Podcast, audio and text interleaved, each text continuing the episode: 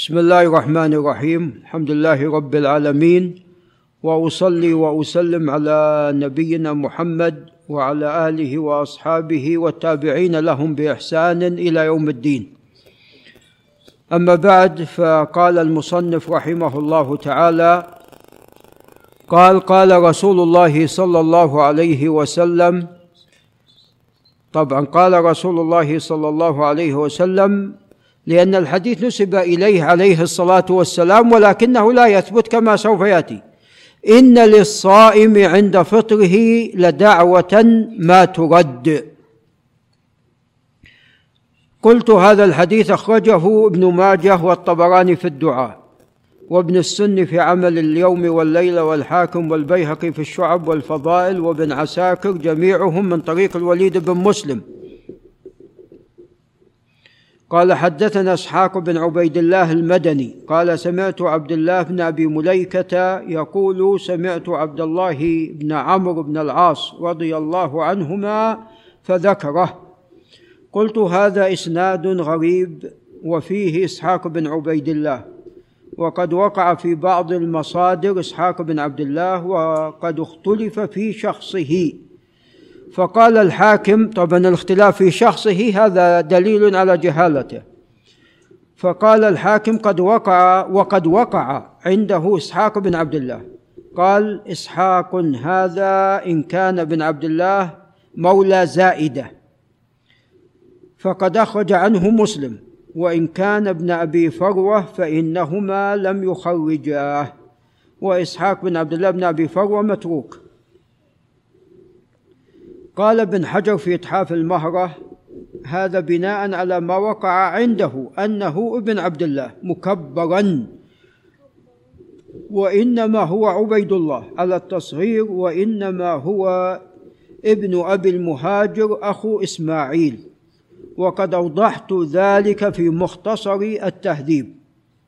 قلت والذي في التهذيب أنه ذهب إلى هذا القول بناء على ما ذكره ابن عساكر في تاريخه وأنه سمع سعيد بن المسيب وابن أبي مليكة وروى عنه الوليد بن مسلم ثم ذكر له هذا الحديث. قال أبو حاتم وأبو زرعة إنه إسحاق بن عبد الله بن أبي مليكة. وأما البخاري فسماه في التاريخ الكبير إسحاق بن عبد الله المدني. وهذا كله يدل على جهالته وعدم شهرته. وأقرب هذه الأقوال ما ذهب إليه ابن عساكر ورجحه ابن حجر وذلك أن هذا الراوي وقع حديثه عند أهل الشام فهم أدرى به وابن عساكر شامي. وإذا قلنا انه إسحاق بن عبيد الله بن أبي المهاجر فهو ليس بالمشهور. وقد عله المنذر في الترغيب والترهيب بإسحاق هذا فقال وإسحاق هذا مدني لا يعرف ولذا ذكره ابن القيم في زاد المعاد ولذا ذكر ابن القيم في زاد المعاد هذا الحديث بصيغة التضعيف فقال ويذكر. قلت وقد جاءت حديث أخرى أن لكل مسلم ومسلمة في رمضان دعوة مستجابة ولا يصح منها شيء. الحديث الثالث عشر قال صلى الله عليه وسلم ثلاثة لا ترد دعوتهم الصائم حتى يفطر والإمام العادل ودعوة المظلوم الصائم حتى يفطر والإمام العادل ودعوة المظلوم هذا الحديث أخرجه الترمذي وابن ماجه وأحمد والطيالسي في المسند طبعا المجموع له.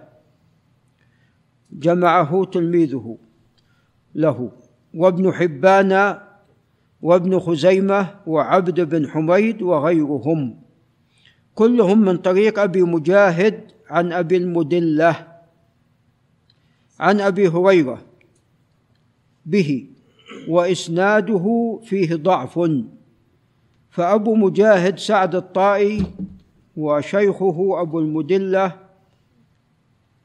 أو أبو المدل أو أبو المدلة كلاهما فيهما جهالة. قلت جاء في سند ابن ماجه توثيقهما وهذا التوثيق لا يدرى ممن. هل هو من المصنف أي ابن ماجه أو من شيخه علي بن محمد أو من وكيع؟ وعادة الحافظ بن حجر في التهذيب في مثل هذا أن يسوق الإسناد كله لاحتمال أن يكون أحد هؤلاء قال قلت على أن ابن ماجه ليس من عادته التوثيق وقد اختلف في متن هذا الحديث ففي بعض الألفاظ ليس فيه موطن الشاهد وهو دعاء الصائم. وهذا الحديث من أقوى ما ورد في الباب من الاستجابة لدعاء الصائم. وجاء عند الترمذي من حديث حمزة الزيات عن زياد الطائي عن أبي هريرة بإسقاط أبو المدلة. وزياد هو سعد. وقد يكون الخطأ من حمزة الزيات فإن له أوهاما. وسقط من الإسناد شيخ الطائي.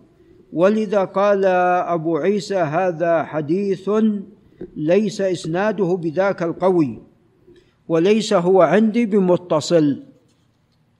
قلت فقه الأحاديث الأربعة. نعم. أقول وبالله تعالى التوفيق. تبين مما تقدم أنه لم يثبت في الباب شيء يصح الاعتماد عليه يصح الاعتماد عليه. فإذا اشتغل الصائم بأي ذكر أو دعا بما تيسر فهذا حسن بدون التقيد بدعاء معين. وأعني الدعاء أيضا عند الإفطار. لعل الأستاذ عبد المؤمن ينتبه يعني الدعاء عند الإفطار. ومنها بارك الله فيكم ذهب الظمأ وابتلت العروق وثبت الأجر إن شاء الله. ومنها اللهم لك رزق اللهم لك صمت وعلى رزقك أفطرت. كل هذه أيضا لا يثبت منها شيء. يعني حديث ابن عمر وهو ذهب الظمأ قال الدار قطني إسناد حسن وهذا الكلام منه في السنن. وهو في السنن أحكام ليست مثل أحكام في كتابه العلل. في السنن عنده تساهل بعض التساهل والحديث فيه في إسناده أي حديث ابن عمر في إسناده غرابة وهو ليس بالقوي. نعم قلت فإذا أو أقول وبالله تعالى التوفيق فإن اشتغل الصائم بأي ذكر كان أو دعا بما تيسر فهذا حسن بدون التقيد بدعاء معين أو ذكر مخصوص. ومما يؤيد مطلق الدعاء والذكر أن هذه الأحاديث الضعيفة جاءت بألفاظ متغايرة. فهذا مما يدل طبعا أيضا على ضعفها. والله عز وجل قد وعد بإجابة الدعاء.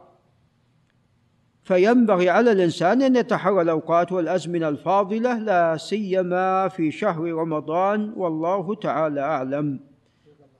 هذا وبالله تعالى التوفيق.